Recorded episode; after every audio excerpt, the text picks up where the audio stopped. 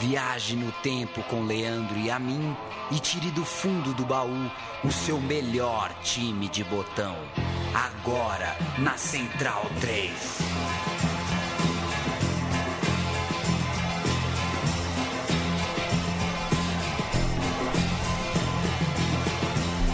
O programa Meu Time de Botão está no ar, o seu semanal podcast sobre histórias do passado da bola, quase sempre de futebol, mas a gente também já falou de outros esportes por aqui. Hoje falaremos de um não campeão, mas de um quase campeão. Vamos até Alagoas, mas antes, eu sou o Leandro Iamin, ao meu lado Paulo Júnior. Você tá bom? Oi, tô bem. Paulo Júnior. Oi. Um abraço a todo mundo que ouve a gente, a nossa audiência é um barato. Mas o pessoal gosta de uma palhaçada, né? Gosta de uma palhaçada, é por isso que hoje a ideia é fazer um programa mais enxuto e sério. Recebemos, ficamos soterrados de mensagens porque tivemos uma gafe, uma crise de riso, enfim, na edição passada, tudo porque o tradutor aqui do computador transformou o Seaman, goleiro do Arsenal, em marinheiro. Pois é. Né? Seaman, o homem do mar. E a gente acabou tendo um ataque de riso aqui. E as pessoas adoram. A gente fez mais de 100 programas aqui, nunca recebeu, com a maior seriedade do mundo, nunca recebeu o tanto de mensagem que uma crise de riso. Agora a gente entende um pouquinho melhor como é essa vida aí de comentarista / humorista esportivo, pois né? Pois é, se a gente soubesse, tinha se preparado para fazer antes, né? Exato. Fazer humor requer muita... Tem gente que pensa que humor é a parte mais fácil da comunicação, pelo contrário, é a mais difícil. Fazer humor sem entender de subtexto, sem entender de ironia, sem entender de deixar, né? Você tem que ter uma sutileza, um conhecimento cultural... até maior do que o nosso aqui, por exemplo, para falar, com certeza. Buscar pesquisa. A gente faz pesquisa de futebol, a gente traz história de futebol, a gente não tem tino para ser engraçado, mas quando a gente ri, se vocês riem da nossa risada, que bom. Isso é um sinal de intimidade, é um sinal de parceria e a gente fica feliz. Bom, muito bem, Paulo Júnior, feito esse preâmbulo e mandando um abraço ao amigo e à amiga do Meu Time de Botão, da Central 3, eu quero que você nos apresente o clube. Você já foi a Maceió, Paulo Júnior? Já passei.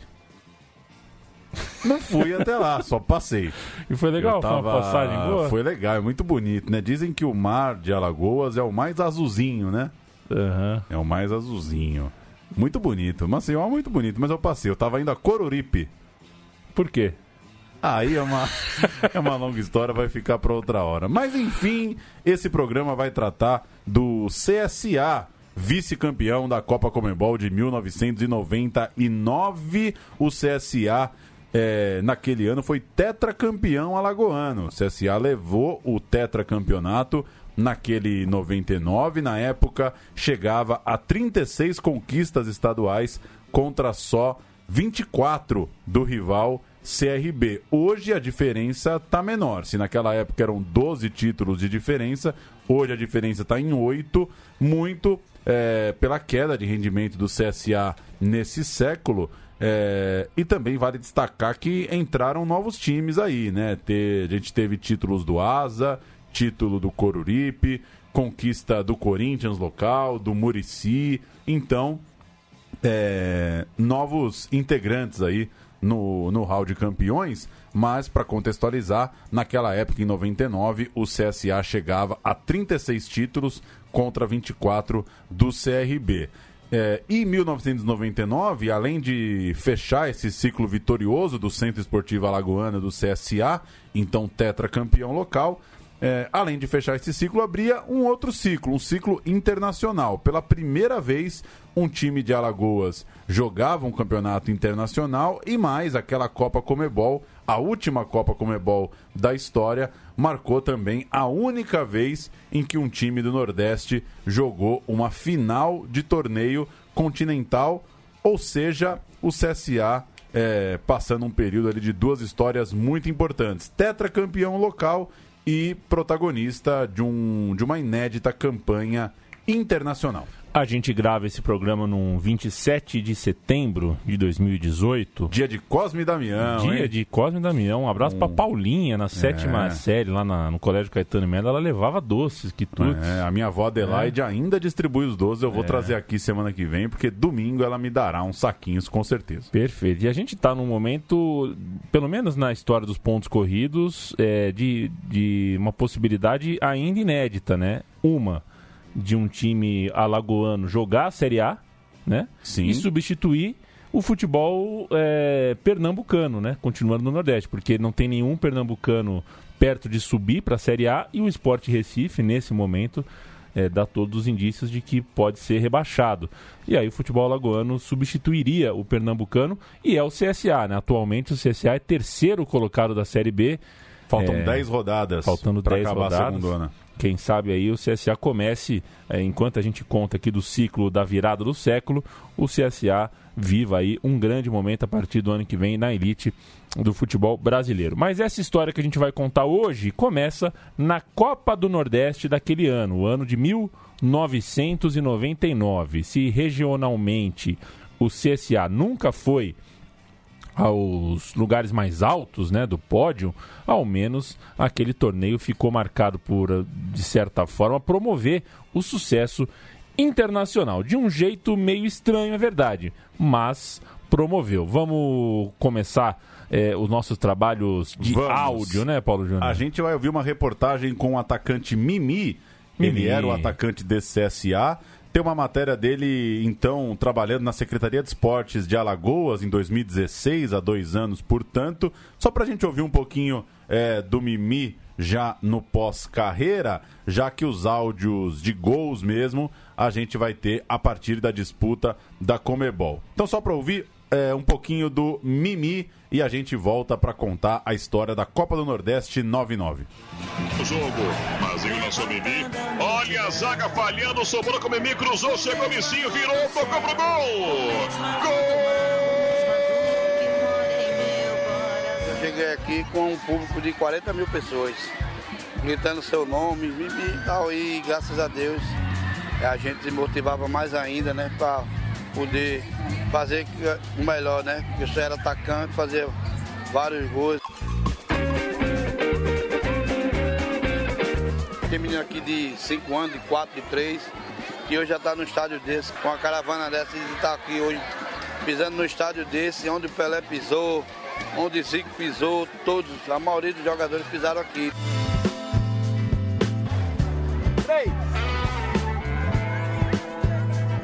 Esse campo, para mim, marca muito a minha história. Hoje, quando eu vejo os jogos, dá vontade ainda de voltar. Olha só como foi rápido. O Mimi, o Cuenca, defendeu a equipe argentina. Rápido, Mimi. Dale, Mimi. Vamos falar muito de Mimi e Micinho. Que dupla de ataque do CSA. Começando com a história da Copa do Nordeste de 1999, os 16 times foram divididos em 4 grupos de 4 equipes em disputa que começou em fevereiro. O turno do CSA foi de vitória em casa sobre o Lagartense, derrota por 4-2 para o Bahia e empate em 0-0 no clássico diante do CRB. Na volta, empatou com o Bahia, empatou novamente o duelo lá de Maceió contra o CRB e conquistou a vaga na última rodada ao vencer o Lagartense. No fim, teve os mesmos 9 pontos do rival CRB, mas um gol de saldo a mais. Bahia no primeiro lugar, CSA no segundo lugar. O CSA avançava para a segunda fase da Copa do Nordeste. E no mata-mata dessa segunda fase, o rival do CSA foi o ABC de Natal. O CSA perdeu a ida por 2-1 lá em Natal e devolveu o mesmo placar na volta no Rio Grande. Na verdade, perdeu em casa, né? Isso, na ida. Perdeu em casa e devolveu na volta. E foi buscar no Rio Grande do Norte o jogo de volta, conseguiu vencer lá pelo mesmo placar, 2-1. E a gente sabe que 2-1 e 2-1 é pênaltis. E deu vitória do CSA nas cobranças de penalidade. Aí na semifinal, o CSA, infelizmente, não suportou a força do Bahia. Empatou na ida e tomou 3-1 no jogo de volta. Na classificação final do campeonato, o Vitória seria o campeão. A final foi um Bavi e o Vitória venceu o Bahia. O Sport terminou em terceiro lugar, com mais pontos que o CSA, que você já pode imaginar, ficou, portanto, em quarto lugar, porque chegou à semifinal. Ainda que tenha somado só 13 pontos na competição, por ser um semifinalista, ficou em quarto, é um resultado bom. Menos pontos do que times como o Botafogo da Paraíba, o América de Natal, mas esses times pararam nas quartas de final. Então, méritos ao CSA, né? Um semifinalista, uma posição de respeito. Aí começa a dança das vagas para a Copa Conmebol. O Brasil tinha direito a 4 lugares para os campeões das Copas regionais, mas, nesse caso nordestino, o Vitória abdicou da vaga. Na sequência, o Bahia e o Sport também abdicaram da vaga, não tiveram interesse em jogar a Copa Conmebol, e o CSA manifestou o desejo de jogar, ainda dava tempo, conseguiu se inscrever. Portanto, o CSA, quarto colocado da Copa do Nordeste, seria um dos representantes do Brasil. Representante reivindicando vaga que os outros abdicaram. E vê como tem time de grande porte, de torcida aí, que às vezes abre mão de viver certas histórias, né? Pois é. Isso acontece ainda hoje com times grandes, times gigantes, times com muito faturamento, que muitas vezes simplesmente... Não, nem abdicam, né? Porque não é questão de abdicar, mas jogam campeonatos por jogar, né? Por jogar. Eu acho isso um desperdício de história muito grande. O CSA, que bom que aproveitou. No Sul, deu Grêmio. E no Centro-Oeste, deu Cruzeiro. Esses são os regionais. Mas nenhum desses dois jogou a Conmebol, porque eles já estavam na Copa Mercosul. E assim as vagas ficaram com o Paraná Clube e o Vila Nova de Goiás. Por fim, o único campeão a disputar a Conmebol foi o São Raimundo de Manaus, porque ganhou a taça da Copa Norte e quis estar lá, quis jogar a competição continental.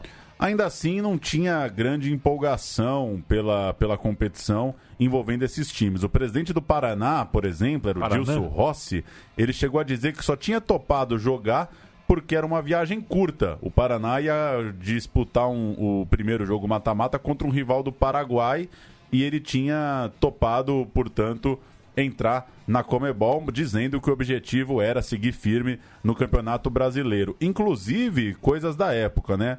Que ainda acontece hoje, de certa forma. As duas tabelas marcavam jogos para o mesmo dia. Em 13 de outubro, o Paraná tinha um jogo marcado com o Sol de América pela Conmebol e tinha um jogo contra o Atlético Mineiro pelo Brasileirão, mas o Paraná corria risco de rebaixamento. No fim das contas, a gente vai ver, o jogo contra o Galo acabou adiado, já que o Paraná topou de fato jogar a Conmebol. É bom a gente recordar, né, Paulo, que a Conmebol, ela... depois de alguns anos sem ter nem a Recopa, né? A Recopa foi inclusive extinguida, havia um desejo de reformulação ali. Politicamente, o continente passava por um novo momento ali, o momento da criação do Mercosul, né? E o futebol entrou nessa, a Conmebol usou o seu poder como moeda de troca para esses países, né? Uma questão de poder ali. Enfim, a Copa Conmebol acabou perdendo espaço para a Copa Mercosul, que era uma competição que... E que nesse ano elas já se cruzavam, né? Aconteciam então, no mesmo ano. Teve Libertadores, Mercosul e Conmebol. E a Copa Conmebol acabou se tornando... os times de maior torcida, porque a Copa Mercosul não classificava por critério técnico, né? Não. Ela escolhia... Acabamos de contar o caso de Grêmio e Cruzeiro, né? Exato. Que tinham vaga na Conmebol, mas preferiram jogar a Mercosul. Exato. A Copa Mercosul, ela fazia convite aos clubes, escolhia os clubes mais tradicionais, de maior torcida, tudo mais de apelo. E essa competição passava, já chegou com força na TV, e a Copa Conmebol... Pagava mais, obviamente. Exato. E a Copa Conmebol acabou se vendo ali, virou um patinho feio e se viu minguando, né? Perto do fim ali. Então, inclusive já era anunciado que seria a última edição. Exato. Antes mesmo de começar. E por ser a última edição, isso faz a gente entender um pouquinho melhor, porque alguns times, inclusive, abdicaram da vaga. O CSA não, mas vamos voltar aos confrontos, né? Que teve também Rentistas, do Uruguai, e o River Plate, não argentino, também do Uruguai, além de Independiente Medellín, da Colômbia. Esses três times desistiram da competição, ou seja, não era só no Brasil que haviam desistências. O Uruguai acabou ficando sem representantes na competição, mas os colombianos participaram, incluindo o Atlético Huila, um time de meio de tabela ali na temporada local no campeonato colombiano. O Deportes Quindío já havia ocupado a vaga do Atlético Nacional de Medellín. Ou seja, os dois do Uruguai caíram fora, os dois da Colômbia também foram trocados. Até agora a gente só citou o São Raimundo, que era o time que era para ir e acabou indo mesmo. Além deles, a gente chega então para falar do Talleres, que assumiu a vaga do Gimnasia Esgrima, assim como o San Lorenzo do Paraguai substituiu o Sol de América, e o Deportes Concepción do Chile entrou na vaga do Cobreloa. Tá aí mais 3 substitutos, portanto. Na Bolívia, o Independiente Petroleiro ocupou a vaga que era do The Strongest. O Strongest preferiu jogar a Copa Merconorte. Mais essa ainda, tinha mais, né? O time podendo optar pela Merconorte ou pela Conmebol. E no Equador, o Deportivo Cuenca, que havia sido eliminado numa disputa nacional por uma vaga na Conmebol, o Cuenca tinha caído para o El Nacional, acabou herdando a vaga, já que o El Nacional também preferiu jogar a Copa Merconorte. No fim, portanto, uma zona dos que tinham direito ao campeonato, não sobrou quase ninguém, e pior, no caso dos uruguaios, sem substitutos. Com isso, como eram para ter 16 times e acabou ficando só 14, o Deportes Concepción e o Rosário Central avançaram direto para as quartas de final, ou seja, 16 vagas, tudo bonitinho, foram desistindo, a maioria das vagas acabaram sofrendo trocas, e 2 uruguaios não tiveram ninguém nos seus lugares. A Conmebol foi para o pau com 14 times, a grande maioria deles sem ter conquistado a vaga direta. Um fim não muito feliz para a Copa Conmebol, que terminou com uma cara de Copa de 30, né? Vai jogando quem entrar no navio tá na segunda fase. Vamos de bola rolando, que além da Copa Conmebol tem também a Série C por parte do CSA. E a vida do CSA nesta terceira divisão nacional não foi longa. A vida durou pouco. A estreia até que foi boa. Em 29 de agosto, o CSA venceu o Fluminense. Fluminense baiano, Fluminense de Feira, correto? O jogo foi 2-1 na Bahia. O CSA começava bem a sua caminhada por uma das 2 vagas num grupo que tinha 6 times, 6 representantes nordestinos brigando por 2 vagas para a próxima fase. Mas o time, a partir dali, caiu de produção, empatou 2 vezes em sequência, depois perdeu para o Unibol de Recife, o jogo em casa, e empatou o último jogo também do turno. Depois abriu o retorno perdendo para o Náutico, e aí ficou longe da vaga, teria que remar muito para mudar esse destino, e não mudou. Ainda venceu 2 dos últimos 3 jogos, mas nem isso foi suficiente. O CSA terminou em terceiro lugar com 13 pontos contra 26 do Náutico, o líder invicto, e 17 do Sergipe, o outro classificado. A última rodada aconteceu em 10 de outubro, já à beira do início da Copa Conmebol, já sem chances de avançar, o CSA fez 5-0 no Fluminense, o Lanterna, o time lá de Feira de Santana. Enquanto isso, o São Raimundo, outro time da Conmebol, ia bem, foi campeão do grupo, seguido pelo Rio Negro, também do Amazonas, o Ipiranga, do Amapá, o Castanhal, do Pará, o Ji-Paraná, de Rondônia, e o Vasco, do Acre. Nesse mesmo 10 de outubro, no fim ali da primeira fase da Série C, o São Raimundo venceu por 2-0 o rival, o Rio Negro, e conquistou a ponta da chave, fez 22 pontos contra 20 do Rio Negro, ou seja, o CSA dava adeus, o São Raimundo seguia mais um pouco na Série C. Pela Série B, o Vila Nova de Goiás vinha bem, e neste mesmo mês de outubro, mês de abertura da Conmebol, avançava entre os 8 melhores da segundona.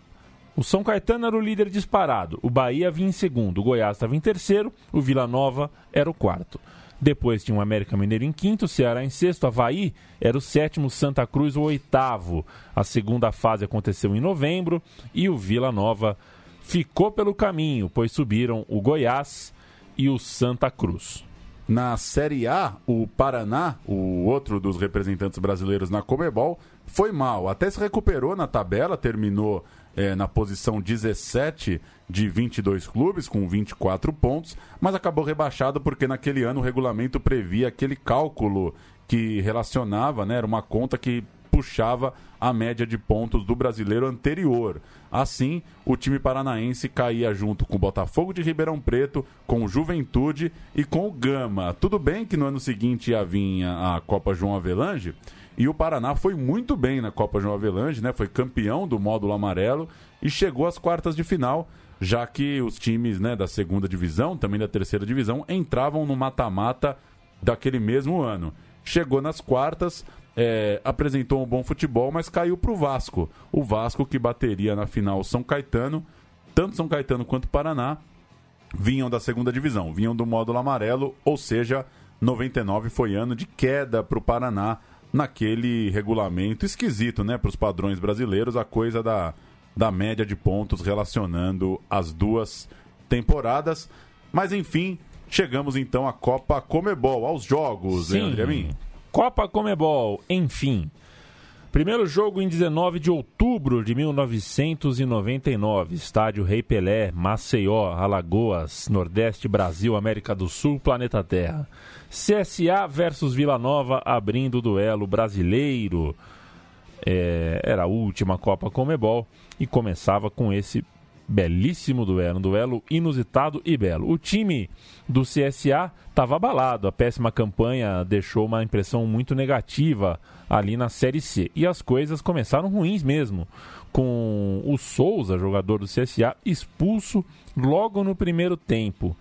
Mas ainda assim, a força do CSA com um a menos, mesmo com um a menos, foi mostrado. O Missinho abriu o placar, o ataque do Vila Nova tinha um jogador que talvez vocês não conheçam, o nome dele era Túlio Maravilha, e ele não marcou nenhum dos seus 1000 gols na carreira nesta noite. Perto do fim, o Mazinho, lateral direito reserva do CSA, marcou o segundo gol, colocou o CSA numa ótima vantagem e temos narração, hein? Madison Belano vai narrar. Todos os gols da campanha têm músicas do CSA de fundo. Ao fundo, né? É assim que elas estão na rede mundial de computadores. A gente vai ouvir o Madison narrando o gol do Mazinho. O CSA abria a Conmebol, primeiro jogo internacional de sua história, fazendo 2-0 no Vila Nova.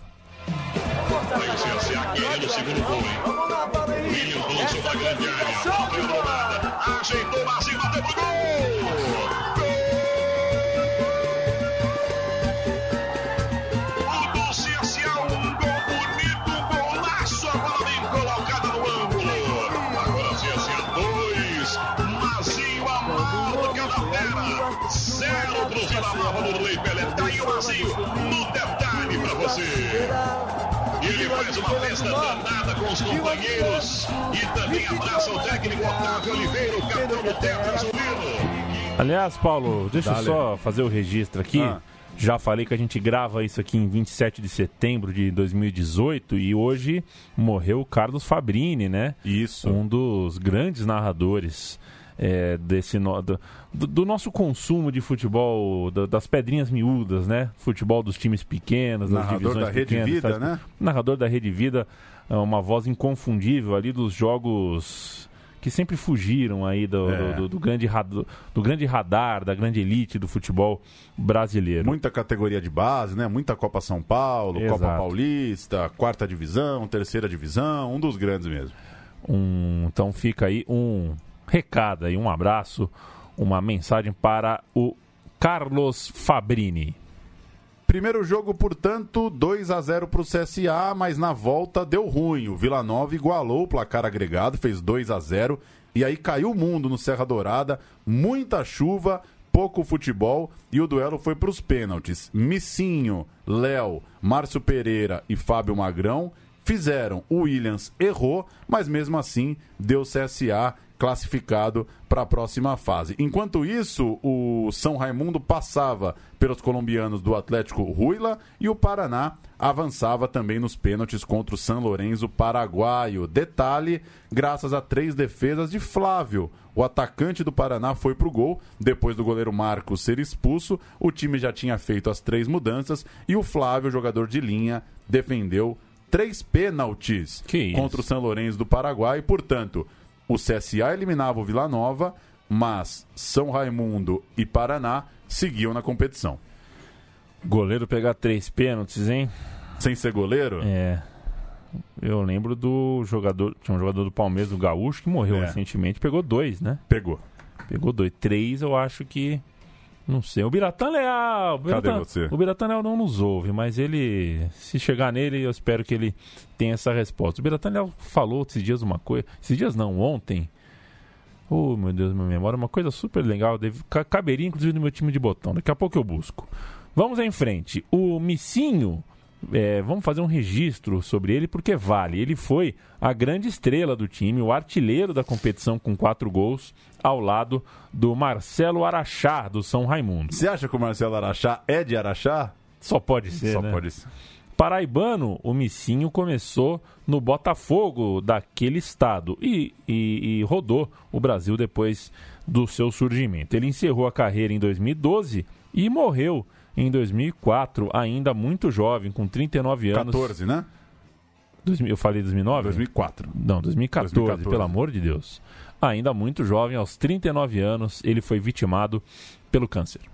Veio na sequência o Estudiantes de Mérida, da Venezuela. Primeiro jogo em 3 de novembro. E uma história curiosa, lembrada por um especial do Globo Esporte em 2013, ano do centenário do clube.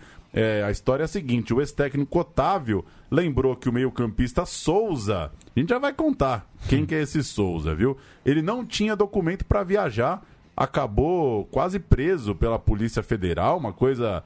Chegou ali no aeroporto, não tinha documento para ir para Venezuela, tava meio esquisito, tava sem o RG, enfim, deu tudo certo. Passou o transtorno e em campo 0-0. No jogo de volta, Ramon sofreu pênalti e Mimi abriu o placar para o CSA. Os visitantes empataram também de pênalti, mas o zagueiro Márcio Pereira, que é quem tinha cometido a penalidade, soltou o pé para deixar o CSA na frente de novo. No segundo tempo mesmo, o Márcio Pereira fez mais um, se sacramentou, né? Ele foi o grande personagem do jogo.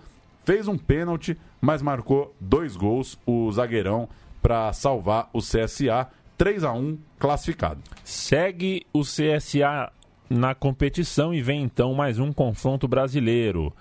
Pelas minhas contas, já é semifinal, né, Paulo Júnior? Semifinal. O duelo é contra o São Raimundo do Aderbal Lana, né? São Raimundo, time de Manaus. O jogo em 17 de novembro.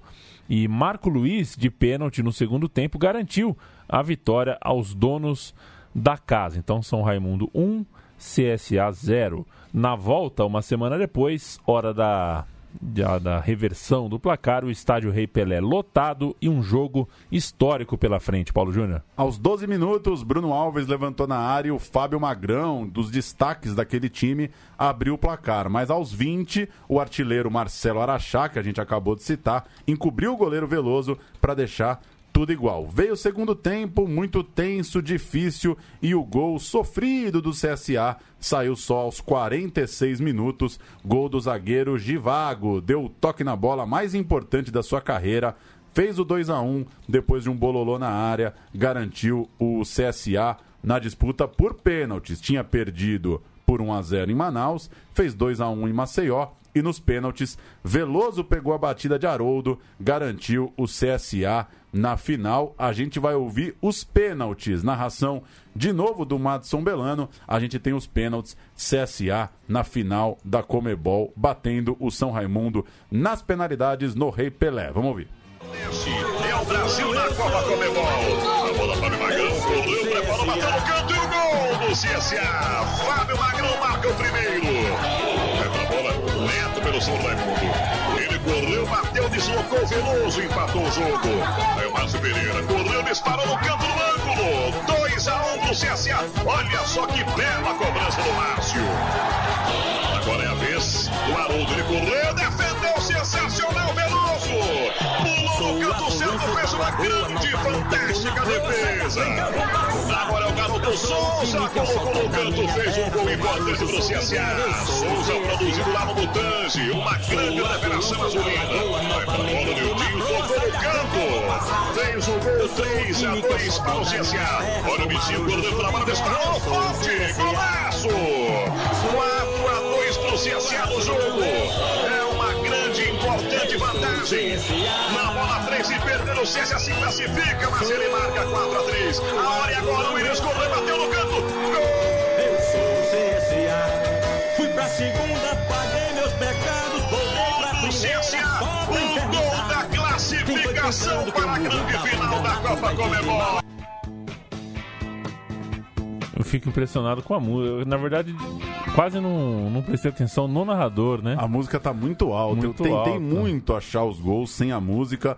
Mas enfim, CSA passou nos pênaltis, a gente falou do Missinho, vamos falar agora do Souza, reserva.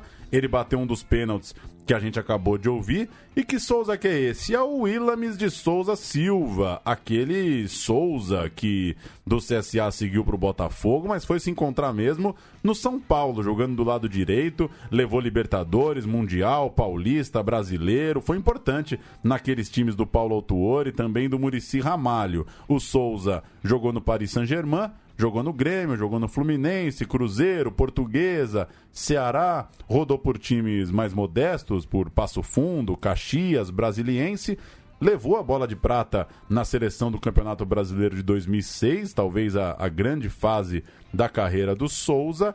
Nascido em 79, ele tinha só 20 anos. Naquela campanha da Conmebol, era uma das joias do time. O jovenzinho Souza, ainda assim, reserva naquele elenco do técnico Otávio Oliveira. Souza tinha um facão, cara. É. Um facão maravilhoso. Um facão bom. Cortava aí pros dois lados, inclusive. Cortava bem, inclusive com a perna ruim. O Souza que ganhou muito cavalo, né? O Juvenal Juvencio pagava quando o Souza ia bem e tal. O Juvenal Juvencio dava cavalo pra ele. Sim. Em vez de dar dinheiro. É, essa é boa. Pagava em cavalo. Cereja do bolo. Grandes jogos, grandes conquistas. A cereja do bolo.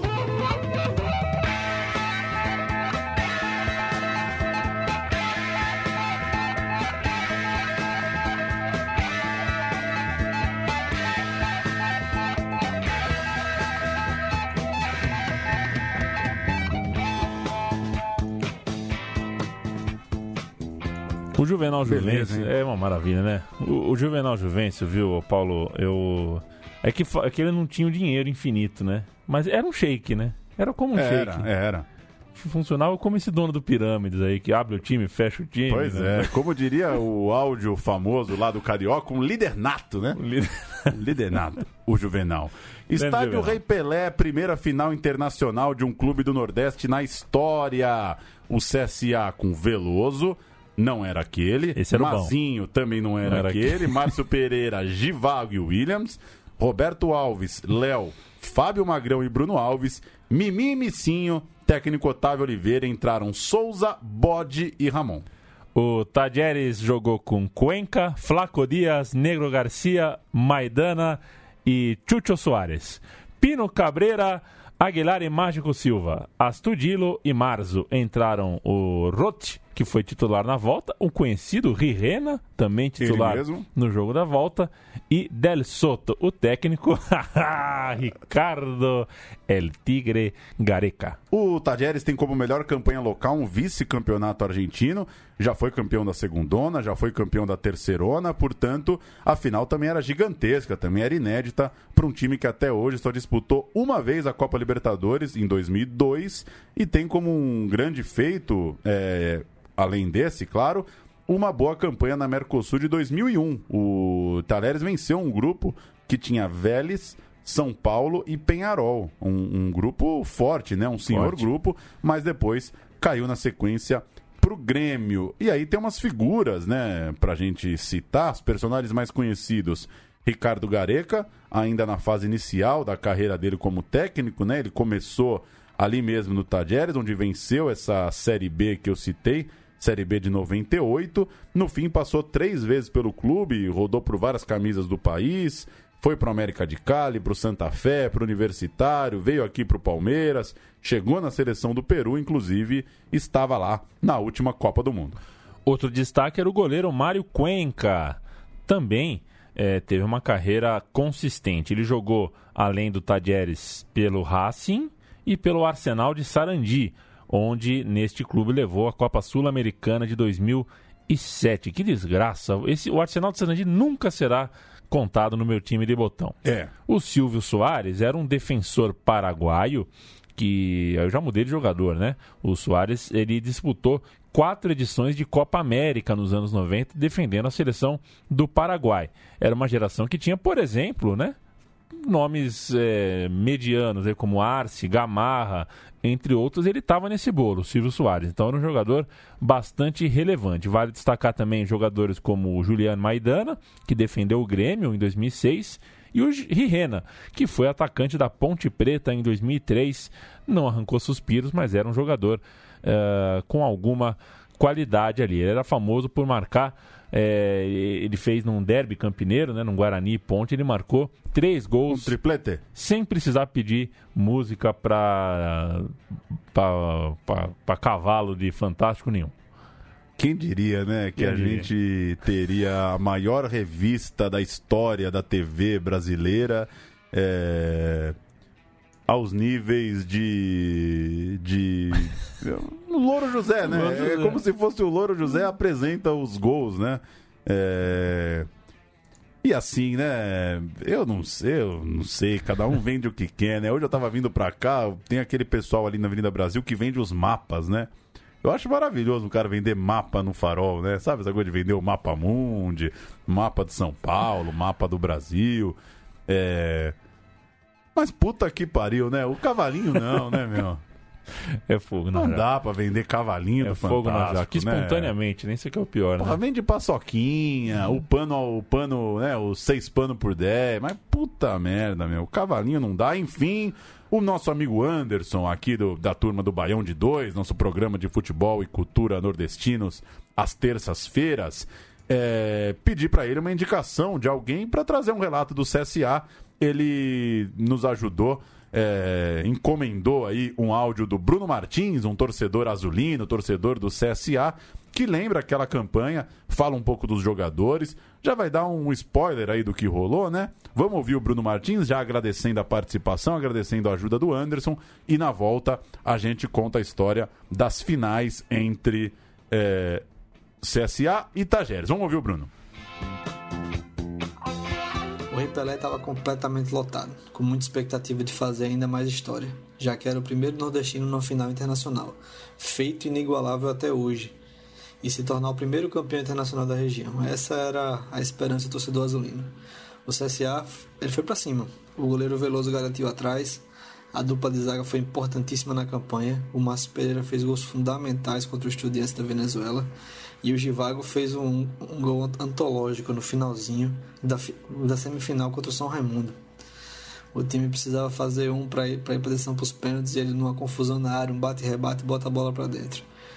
O cérebro do time era o Fábio Magrão, um meia de criação que vinha emprestado do Flamengo e fazia muitos gols de falta. No banco, o time ainda tinha uma jovem cria da base do Mutange, o Souza, que brilharia pelo São Paulo Grêmio, que quase voltou esse ano, já quase aposentado. O ataque era o forte daquele time. Missinho e Mimi formavam uma dupla que fazia um ano espetacular, mas na Copa Conmebol, o Missinho brilhou muito mais, fazendo 3 gols na ida em Maceió, que terminou 4-2 para o CSA. A hora daquele jogo é uma coisa que eu nunca vou esquecer. Contagiava demais a nação azulina. E o CSA deu show, abrindo 4-1 no início do segundo tempo, mas começou a administrar o resultado cedo, chamando o Talleres para o seu campo. E o cansaço acabou batendo. Nunca vou esquecer aquele lance, depois dos 40 do segundo tempo. O jogador do Talleres pega a bola da entrada da área e o Léo, volante, fica apenas olhando. O adversário arrisca e consegue o segundo gol. Não conseguia perdoar o Léo por não ter chegado junto, nem consigo perdoar agora. Até por causa do segundo jogo. A expectativa era uma coisa de louco. Uma pena não ter sido possível ver na televisão, já que a competição não tinha essa exposição esse último ano. e quando tradicionais clubes do continente haviam desistido de jogar. O capítulo final dói até hoje, 3-0 para o Talleres, com a expulsão de Fábio Magrão que se discute até hoje. Mas o que nunca me saiu da cabeça é que se o Léo consegue desarmar o argentino na cabeça de área, evitando aquele segundo gol em Maceió, poderíamos, quem sabe, mesmo com a derrota 3-0, levar a decisão para os pênaltis, quando o Veloso sempre garantia pegar um ou dois. Aquele pensamento do e se ele nunca vai embora. Dale, e Bruno. E se, né, Bruno? Todo torcedor tem a sua pastinha de e se fosse diferente? Se o meu volante isso, se o meu zagueiro aquilo, se o meu goleiro não isso, não aquilo, faz parte. Vamos ao jogo, Paulo Júnior, que o Missinho de calcanhar abriu o placar e o Fábio Magrão de falta fez o segundo. O Aguilar, jogador do Talleres, descontou para o clube argentino. O Missinho ainda no primeiro tempo fez o terceiro e logo no começo do segundo tempo, mesmo o Missinho garantiu mais um gol, o terceiro dele no jogo, quarto do CSA. Uma pena que o Astudilho soltou, lá no finzinho do jogo, soltou o pé e diminuiu a vantagem. O jogo ficou 4-2. Deve ter sido, né, Paulo, um jogaço, hein? É, jogo bom, hein? Deve ter sido um jogaço. Exatamente, lance esse que o Bruno citou, né? É. A grande lamentação é não ter sido 4-1, não ter viajado com uma vantagem maior. Vamos aos gols da ida? Novamente o Madison Delano narrando o CSA 4, Talleres 2, jogo de ida da final da Conmebol. Autoriza o árbitro, vai começando o jogo entre CSA e Talleres em Maceió no estádio Rei Pelé. É o primeiro jogo da decisão da Copa Conmebol. Mais de 30 mil pessoas com certeza no Rei Pelé. Estádio completo. Tá aí o CSA trabalhando, bola com o Williams. Encara a marcação, fintou, vai lançar na grande área. Ele preparou, calculou, lançou, tocou, Vizinho. Gol! O CSA, Milcinho, que toque bonito, toque mágico para deixar lá dentro. 1-0 CSA no jogo. Tá aí o Milcinho, no detalhe para você. É uma falta na bola, Fábio Magrão, autorizado. Ele correu, bateu no canto. Gol do CSA, olha só como foi bem colocada, não teve nenhuma chance de recuperação o goleiro. 2-0 pro CSA. Vai pro ataque o Talleres, bola com Pino, lançou pro Masson, ele abre espaço pro Aguilar, dominou, preparou, ajeitou, bateu no canto e o gol do Talleres. A defesa deu bobeira, o Aguilar mandou forte para fazer o gol. 2-1, diminui o time argentino. Trabalha Manzinho, encara o Garcia, pintou, Garcia vai lançar, tocou, a bola sobrou com o Bruno, pode marcar, ameaçou, bateu no canto, a bola foi pra linha de fundo. Olha só, tocou colocado, Bruno, a bola foi direto, assustando o Cuenca. Vem sair o Roberto Alves. Vai para o Magrão. Esticou para o campo de ataque com o Bruno. Lançou para Messinho. Vai marcar, tocou no canto. Gol do CSA, Messinho, a marca da fera. De novo ele fazendo a festa. Tá aí o Messinho no detalhe. Todo feliz da vida. 3-1 pro CSA. Esse foi o último lance do primeiro gol. Já estamos na segunda etapa do jogo. Mazinho lançou Mimi. Olha a zaga falhando, sobrou com o Mimi, cruzou, chegou Missinho, virou, tocou pro gol. Gol do CSA, Missinho.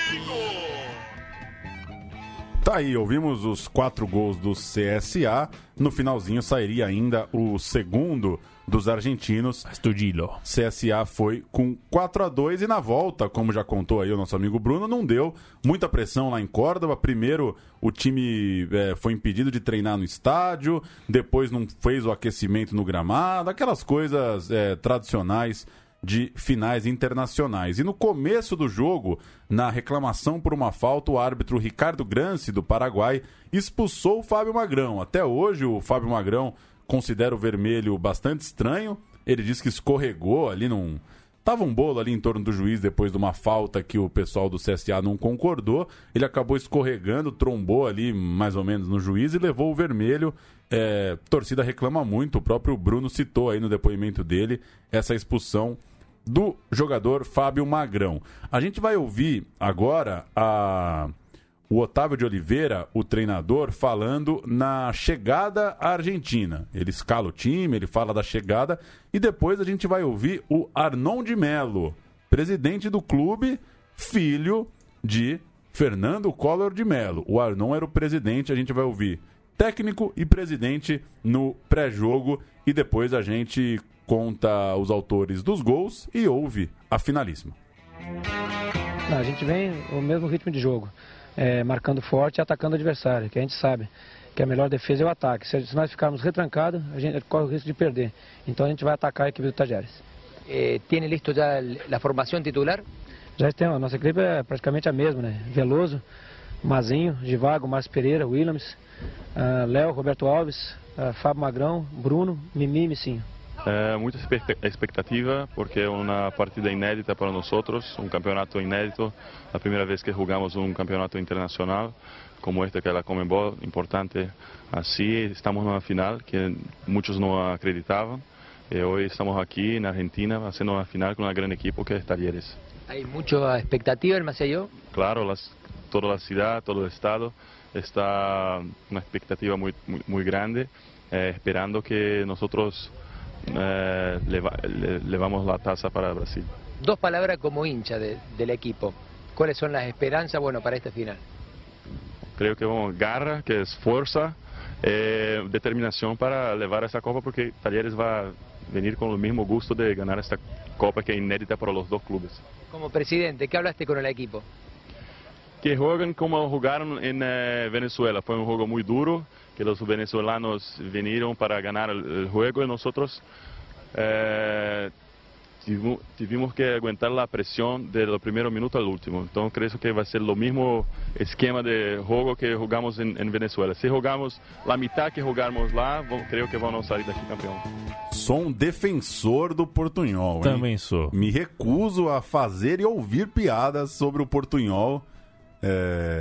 Nessa aí eu tô com o Arnon de Mello. Muito simpático, eu acho que inclusive educado, é legal, mostra atenção, né? E mostra que tá tentando, né? Então, exato. Deu pra entender, não deu? Claro que deu pra entender. E o repórter deve ter gostado. Exato. Tentou falar espanhol. Enfim, o jogo. O Talleres foi para cima, abriu o placar com Silva no primeiro tempo. O Veloso estava fazendo uma partida monstruosa, pegava tudo, até que o Rijena ampliou aos 30 da segunda etapa e bateu aquele pânico, né? Faltando 15 minutos para acabar o jogo.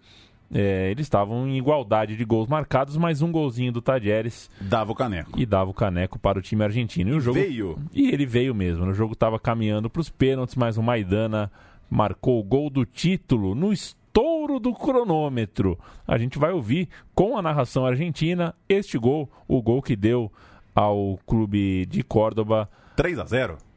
O terceiro gol, né? O 3-0 que deu a taça ao clube. Le pegaba como venía el Sopa Aguilar, la levantó Cristian García, llegaba Astudillo, Veloso, se fue la pelota, Casemiro no, le cayó a Astudillo, no desaparece el peligro, aquí está Astudillo para meter de nuevo el centro, está Maidana, ¡gol! ¡Gol!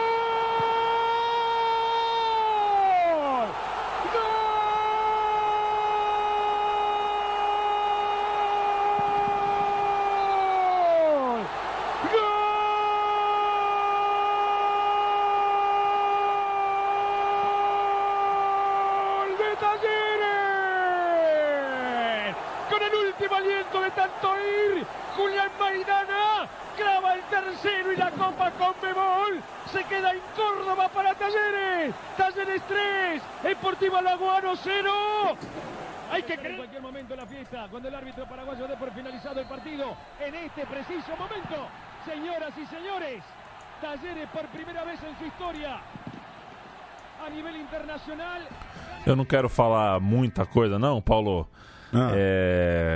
Eu já falei mais de uma vez a data que a gente está gravando isso. Foi outro dia aí que aconteceu um Boca Juniors e Cruzeiro na Bomboneira. Sim. Né, que o Dedé foi expulso por nada. Mas voltou, né? O cartão não valeu. Parece que o cartão voltou. Mas aí o Boca já fez 2-0, né? Aí o gol que o Boca fez sem o Dedé também já não... Já não vale mais. Não, pelo contrário, né? Não, vai valer, já né? Não volta mais. Já não volta mais. E essa expulsão ao jogador do CSA... Primeiro tempo, e o juiz era paraguaio, tal qual... Se você fizer uma lista de jogos em que times argentinos são beneficiados em competições internacionais, o número de árbitros paraguaios é gritante. Eu não quero colocar minhoca na cabeça do torcedor. Jogo sem TV. É. Enfim, o pessoal do CSA tá liberado reclamar, tá liberado falar que a Conmebol escala muito juiz paraguaio em jogo-chave de time argentino. Mas vamos em frente. A gente ouviu um pouco antes o presidente do clube, o Arnon de Mello, que era filho do ex-presidente da República, Fernando Collor de Mello. O Arnon tinha só 23 anos na época e seguiu o caminho do próprio pai. O Fernando foi presidente do CSA nos anos 70 e a gente vai lembrar um pouco dessa história, começando com o que dizia a matéria da Folha de São Paulo, escrita pelo Paulo Cobos na véspera da final. Você manda daí, Leandro? Abrindo aspas para os dedos de Paulo Cobos. Para conseguir patrocínios para o clube, Arnon usa seu bom trânsito e as organizações Arnon de Mello, um grupo de comunicação da família, o mais importante do estado, que reúne, por exemplo, o jornal Gazeta de Alagoas e a TV Gazeta, esta retransmissora da Globo.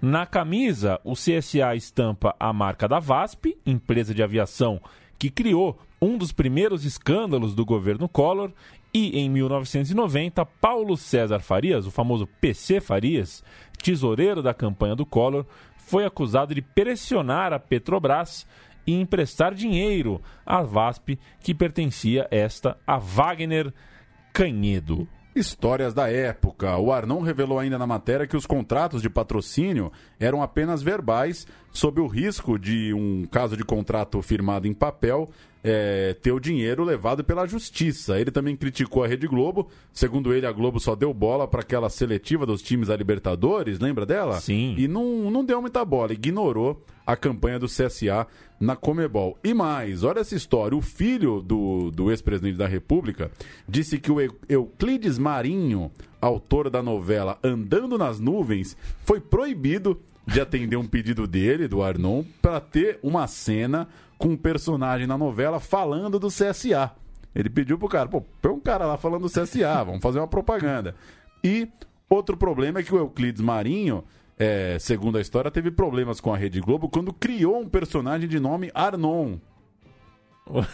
Que coisa, né? Que coisa. A reportagem também conta que a folha de pagamento do clube estava em R$40 mil e, por fim, lembra que o CSA acabou reunindo líderes políticos em torno dessa grande campanha na Conmebol. Por exemplo, o Renan Calheiros, ele pediu para o embaixador do Brasil na Argentina proteger a delegação alagoana. E a reportagem da Folha também destaca que, na época, tanto o governo estadual quanto a prefeitura de Maceió repassaram dinheiro para o CSA.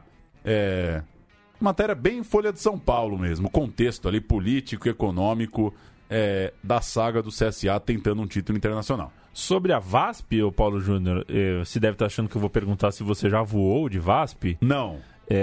Mas a pergunta mesmo é se você já bateu uma bola na quadra da VASP. Já! Que quadra, hein? Que quadra. Existe ainda, será? Porque a VASP não tem ideia, né? Não tem ideia. Que ainda ali no cantinho do aeroporto de Congonhas ainda tem lá o esqueminha da VASP ali, não sei se a quadra persiste. Não sei também. Pergunta, eu não tenho a mínima ideia mesmo. Às vezes a pessoa fala, não tenho ideia, mas tenho uma ideia, mas né? Tenho uma ideia. Se a quadra da VASP existe, eu não tenho a mínima ideia. Se você que estiver nos ouvindo souber, por favor. Dali em diante, voltando à ressaca do CSA, né? Vice-campeão da Copa Conmebol, 2000 chegando, ano de virada do século, de bug do milênio. E dali em diante... Você pensou que o micro-ondas ia explodir? Eu tinha certeza que os computadores iam entrar em colapso. Eu acreditei. É a grande cascata da história, né, da humanidade, né? O micro-ondas vai explodir porque vai ficar 00 de 00 de 00. Esses caras tão loucos. 2000 e 2001, o CSA acaba perdendo os títulos locais em finais contra o Asa de Arapiraca. Em 2002... foi vice-campeão de novo, dessa vez perdendo para o CRB, enquanto na Série C o clube acabava eliminado na terceira fase ao levar 2 goleadas do ABC de Natal. Pior ainda em 2003, que o time caiu para a segunda divisão do Alagoano, um choque anafilático ali no coração do torcedor do CSA. Um novo grande momento veio em 2008. O clube venceu o estadual depois de um jejum de 9 anos, e em 2009 a alegria do CSA foi eliminar o Santos da Copa do Brasil em plena Vila Belmiro. O time, aquele time do CSA ainda seria, não, aquele time do Santos, né, seria finalista do Campeonato Paulista de 2009. A última vez que o CSA jogou a elite do Campeonato Brasileiro foi em 87. Desde então, a maior glória nacional foi o título da Série C do ano passado. E agora, depois de muito tempo, a equipe está firme rumo ao acesso à primeira divisão. Como dissemos no começo, hoje, 27 de setembro de 2018... Faltam 10 rodadas para o fim da Série B. O CSA é o terceiro colocado nesse momento. Seria muito legal ver um time de Maceió na Série A, coisa que a gente nunca viu, né? A nossa geração, né? Não se lembra de ter um time como o CSA na primeirona. É isso, Leandro Iamin? É isso, o Paulo Júnior. Gosto de histórias de chances únicas, né, de times que não tiveram nada antes nem tiveram nada depois. É o caso não só do CSA, mas também do Talleres. Eu estive em Córdoba, né, eu sempre conto que estive em Córdoba e acabei gostando mais do Belgrano, para ser sincero, mas é mais porque com as pessoas com que você conversa na cidade, né. A cidade tem o Belgrano, tem o Talleres e tem o Unión.